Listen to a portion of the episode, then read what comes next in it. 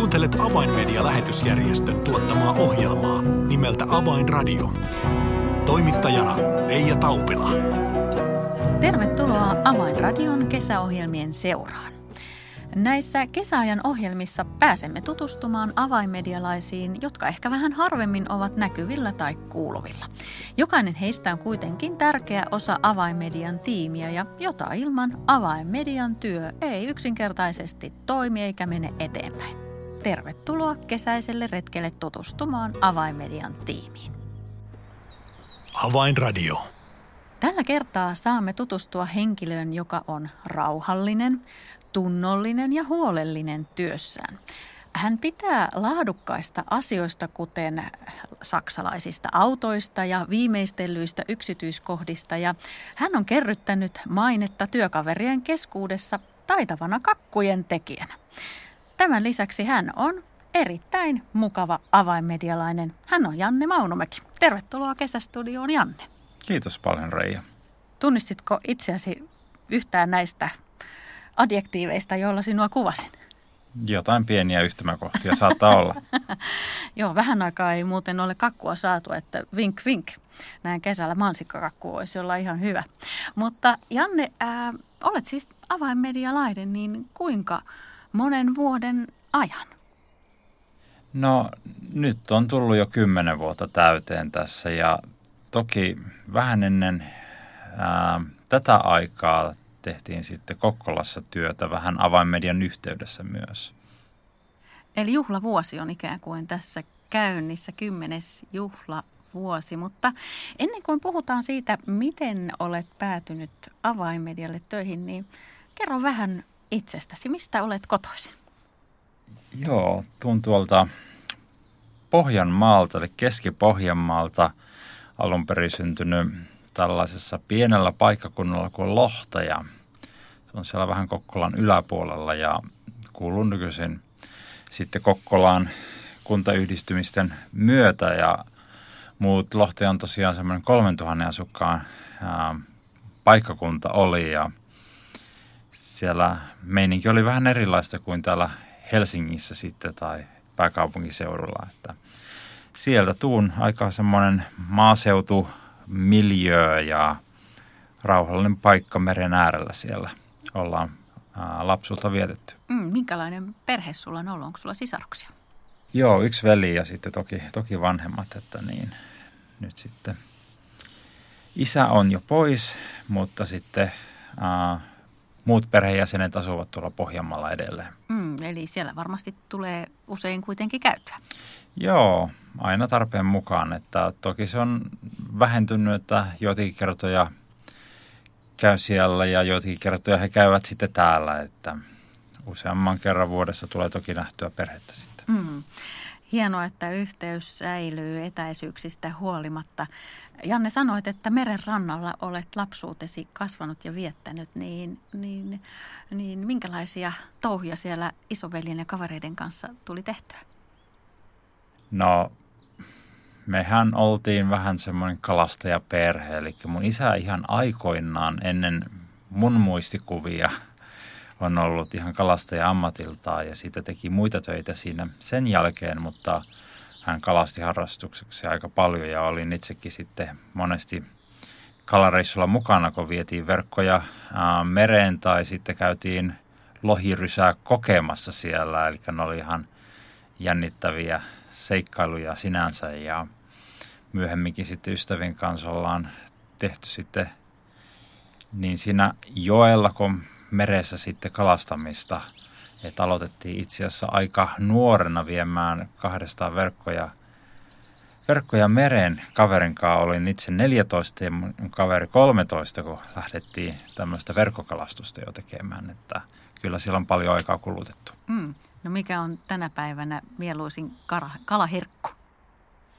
No siis kyllähän lohta tulee aika paljon syötyä, mutta meidän perheessä um, siikahan oli varmastikin se pääkalatuote yleensä ja sehän oli siis parhaimpana iltana joskus syksyllä, kun oli siian kutuaika, niin saattoi tulla 100-200 kiloa Oho. kalaa kotiin ja siinä tiedettiin siinä vaiheessa, että kovin aikaisin ei mennä nukkumaan.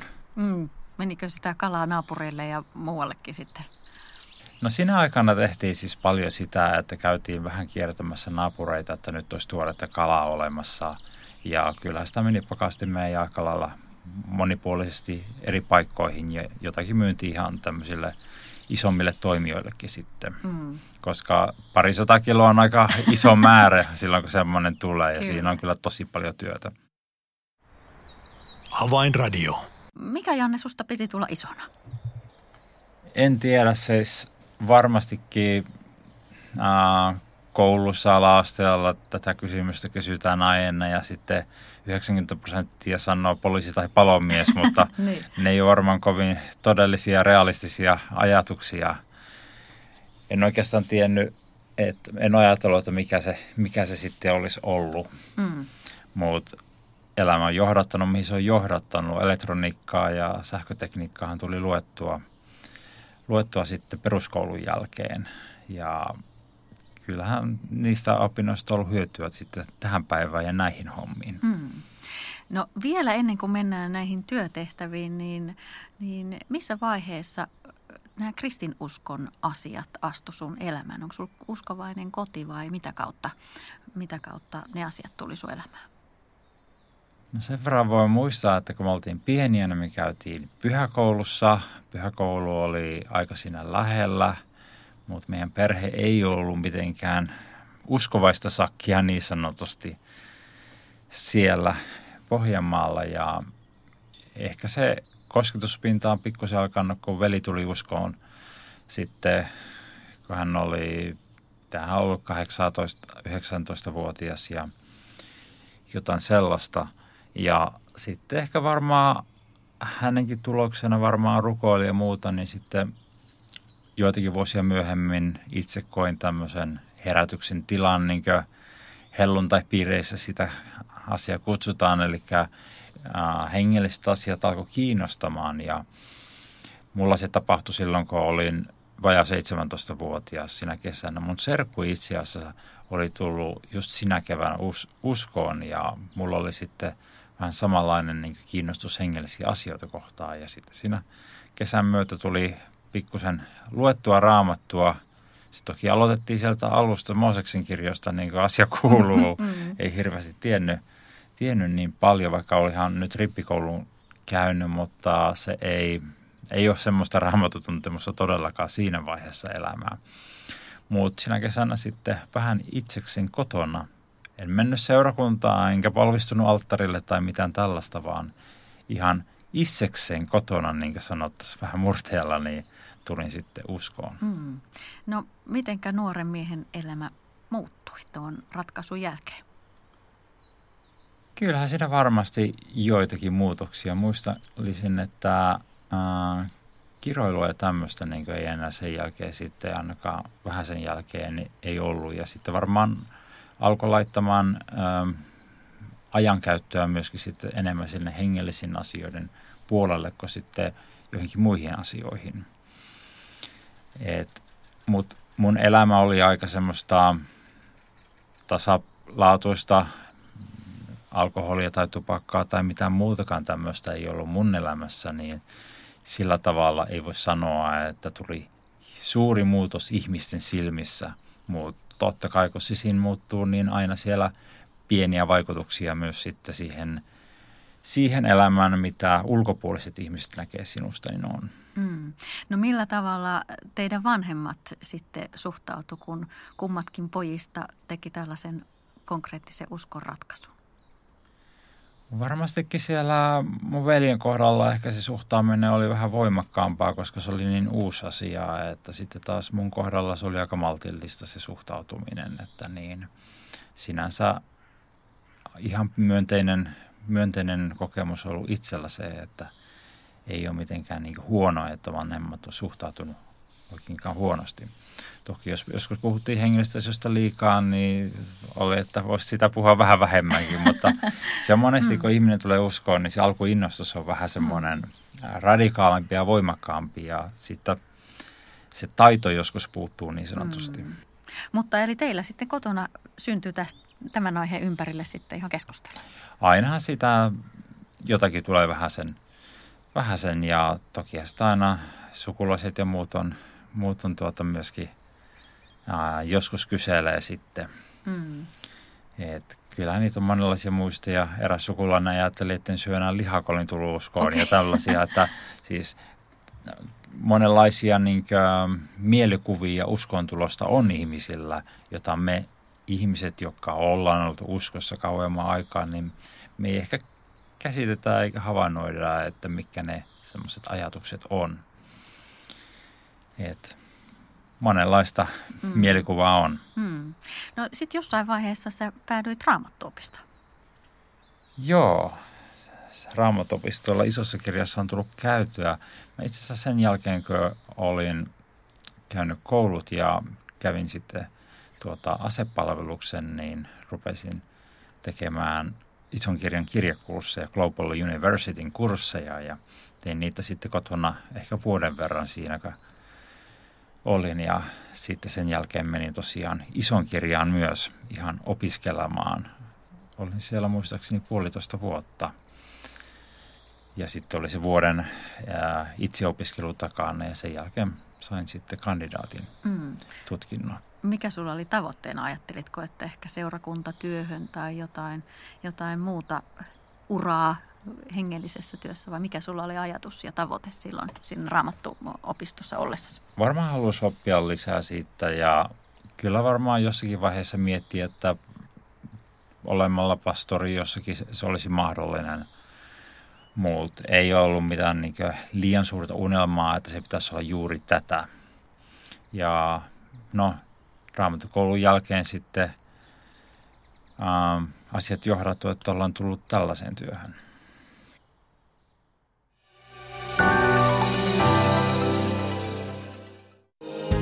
Avainmedian medialähetystyö tarvitsee esirukosta ja taloudellista tukea. Lahjoita 20 euroa lähettämällä tekstiviesti numeroon 16499. Kirjoita tekstiviestin sisältö avain 20 ilman välilyöntejä. Siis tekstiviesti avain 20 numeroon 16499. Lahjoituksesi avulla saavutamme ihmisiä, jotka eivät vielä tunne Jeesusta. Kiitos tuestasi.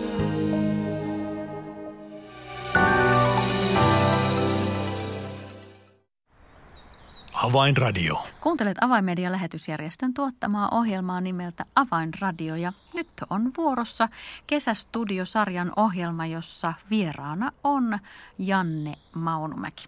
Janne, kerroit juuri ennen taukoa, että, että olit raamattu opistossa, mutta ikään kuin tämmöinen seurakunta työhön tähtäävä ura ei kuitenkaan ottanut tuulta siipien alle, niin mihinkä elämänpolku sitten johdatti?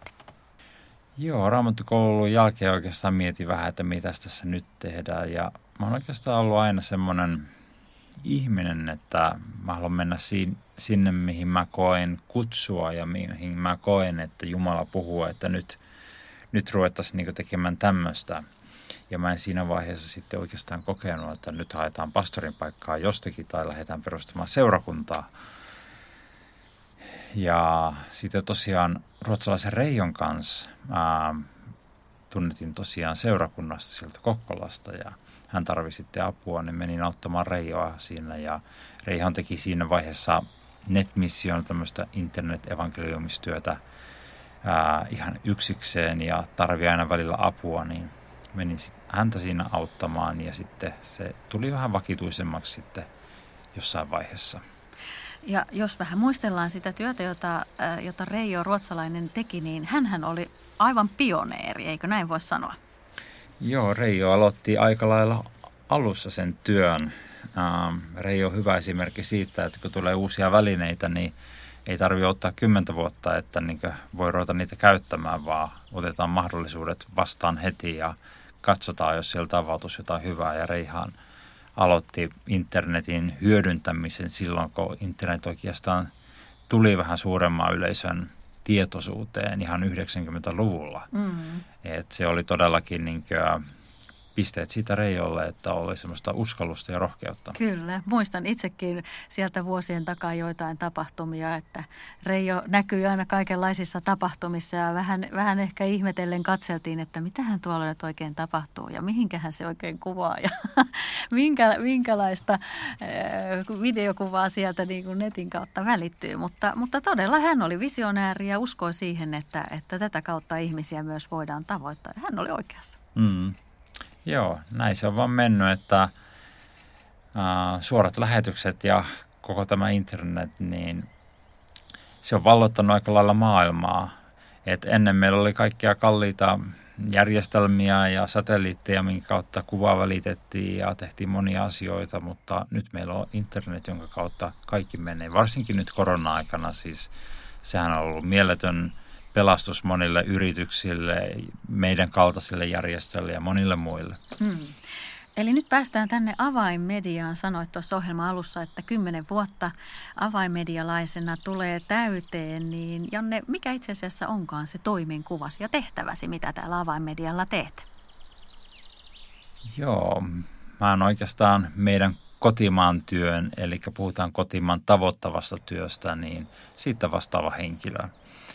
Eli siihen kuuluu meillä paljon asioita, mutta varmaan tällä kun puhutaan medialähetystyöstä ja uskontuloista, niin meillä on tämmöinen palvelu, kun tulee uskoon, joka tavoittaa siis ihmisiä evankeliumilla. Niin se on se meidän ykkösmissio, että ihmiset tulisi tuntemaan Jumalan. Mutta työkuvanhan kuuluu kaikenlaista muutakin. Meillä on striimauspalveluja, palveluja, Usko TV ja autamme seurakuntia monillakin saroilla mediatyössä – niin kotisivuissa kuin kuvauspuolella ja kaikenlaista.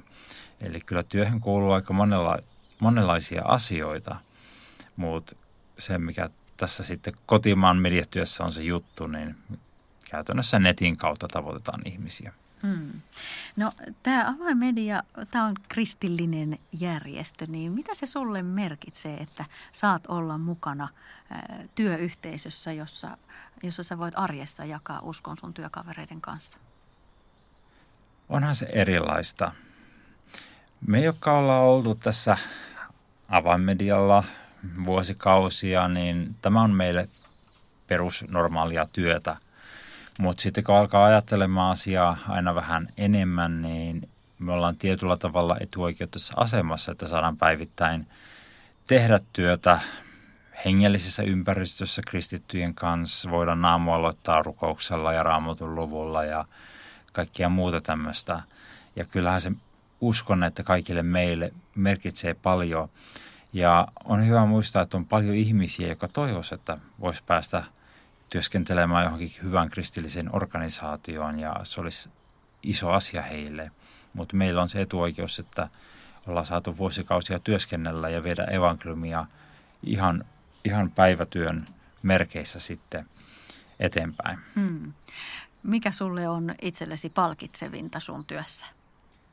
Kyllä se varmaan on sel, sitä, että kun näkee ihmisten tulevan uskoon tai he oivaltaa jotain tai saadaan yhteydenottoja, niin kyllä se varmaan on se paras juttu. Et sinänsä ää, joissakin organisaatioissa paljon levitellään numeroita, että näin monta tuhatta on tehnyt sitä, sitä ja tätä, mutta jos katsotaan vaikka suoraa lähetystä, että siellä katsoo tuhat ihmistä, niin onhan se ihan kiva lukema, mutta sitten kun pystyt saamaan jotakin viestiä tai todistuksia tai jotain, mitä oikeasti on tapahtunut ihmisten elämässä, niin se on se, joka koskettaa. Eli numerotaululla ei paljon kosketa mm. sydäntä mm. kuitenkaan. Se on sun järjelliselle ihmismielelle mukava tietää, että tuolla ihmiset katsoo ja tämä nyt ei ole turhaa. Mutta ne, jotka koskettaa sydäntä, on niitä, mitä oikeasti on tapahtunut heidän elämässään. Mm kymmenen vuotta avainmedialla ja sitä ennen vuosia jo yhteistyössä Reija Ruotsalaisen kanssa kotimaisen mediatyön pioneerin apuna, niin, niin Janne tähän päivään mennessä, niin miten työ on muuttunut? Kyllähän se muuttuu paljon. Siis jos me katsotaan 10-15 vuoden taakse, niin siis pelkästään nettiyhteydet, minkälaisia ne oli, oli niin erilaisia.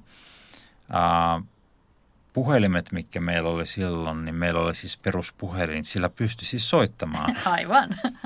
Ja ehkä siellä oli laskukone ja Matopeli. Ää, matopeli ja ehkä jopa valo, valo siellä, mutta siis se kertoo siitä, kuinka paljon asiat on mennyt eteenpäin. Eli me ollaan koko ajan yhteydessä nettiin, ää, erilaisiin palveluihin, tieto kulkee ää, suuntaanko toisenkin. Ja se antaa meille tiettyjä mahdollisuuksia, mutta myös haasteita sitten, että miten me voidaan tavoittaa näitä ihmisiä, jotka on koko ajan periaatteessa saavutettavissa, mutta sitten heistä kilpaillaan kaikkien eri yritysten, organisaatioiden, uutisvirran muodossa myöskin, että miten me saadaan se viesti tulemaan sinne ihmiselle. Mm. Mutta kehitys on ollut valtavaa ja me ollaan jouduttu koko ajan pysymään siinä mukana ja medialähetysjärjestönä meidän täytyisi olla aina siellä etunenässä. Hmm. Nyt kun sinua Janne kuuntelee, niin, niin tulee mieleen, että sinä taidat seurata tietyssä mielessä isäsi jalanjälkiä. Heität verkkoja veteen ja saalista tulee milloin verkolla enemmän ja milloin jollain pienellä koukulla ja vieheellä yksi kerrallaan. Öö, nyt eletään kesäaikaa, niin siirrytään vähän kesäisempiin tunnelmiin täältä työ, työteemoista. Niin Janne, minkälaisia kesäsuunnitelmia sinulla yleensä kesään kuuluu? Meillä on ehkä vähän erilainen kesä kuin normaalisti nyt tänä kesänä. Toki korona vaikuttaa, että nyt ei lennetä mihinkään, mutta muutenkin olemme vähän tällaisessa siirtymävaiheessa nyt oman asuntomme suhteen, että asumme nyt kerrostalossa tämmöisessä väliaikaisasunnossa ja meillä on tulossa uusi asunto vähän myöhemmin ja ää, suuri juttu, mikä on aina ollut kesässä ollut grillaaminen, mm. niin tuolla ei saakaan nyt grillata sitten parvekkeella, mutta nautitaan nyt sitten tuota, lasitetusta parvekkeesta ja sitä lämmöstä siellä ja käydään vähän ulkona enemmän kävelyllä ja nuotiopaikoilla ja rannalla ja kaikkea muuta tällaista sitten. Mm. Et sitten taas ensi kesä tulee menemänkö tehdä vähän pihajuttuja ja kaikkia muuta, niin ollaan nyt vähän tämmöisessä murroksessa meidän mm. henkilökohtaisessa elämässä asuntopuolella. Ja mm, eli se, rakennusprojektia odotellessa. Joo, se on tässä käynnissä ja sitten katsotaan mihin, mitä kaikkia tullaan kesällä tekemään, mutta todennäköisesti enemmän vähän ollaan pois ja käydään ulkosalla ja nautitaan siitä mm, sitten. Ehkä Kokkolassa. Siellä mahdollisesti. Äh, Janne, oikein paljon kiitoksia tästä haastattelusta. Toivon sinulle oikein antoisaa ja levollista ja rentouttavaa kesää. Kiitos. Avainradio. Tällä kertaa Avainradion kesästudiossa oli vieraana Avainmedian kotimaan työn koordinaattori Janne Maunomäki. Ensi viikolla saamme jälleen tutustua uuteen avainmedialaiseen. Mikä hänen roolinsa on avainmediassa ja miten hän päätyi aikanaan avainmedialle töihin, sen siis kuulemme ensi viikolla. Minun nimeni on Reija Taupila ja toivotan sinulle oikein mukavaa kesäpäivän jatkoa kuulemisiin siis jälleen ensi viikkoon.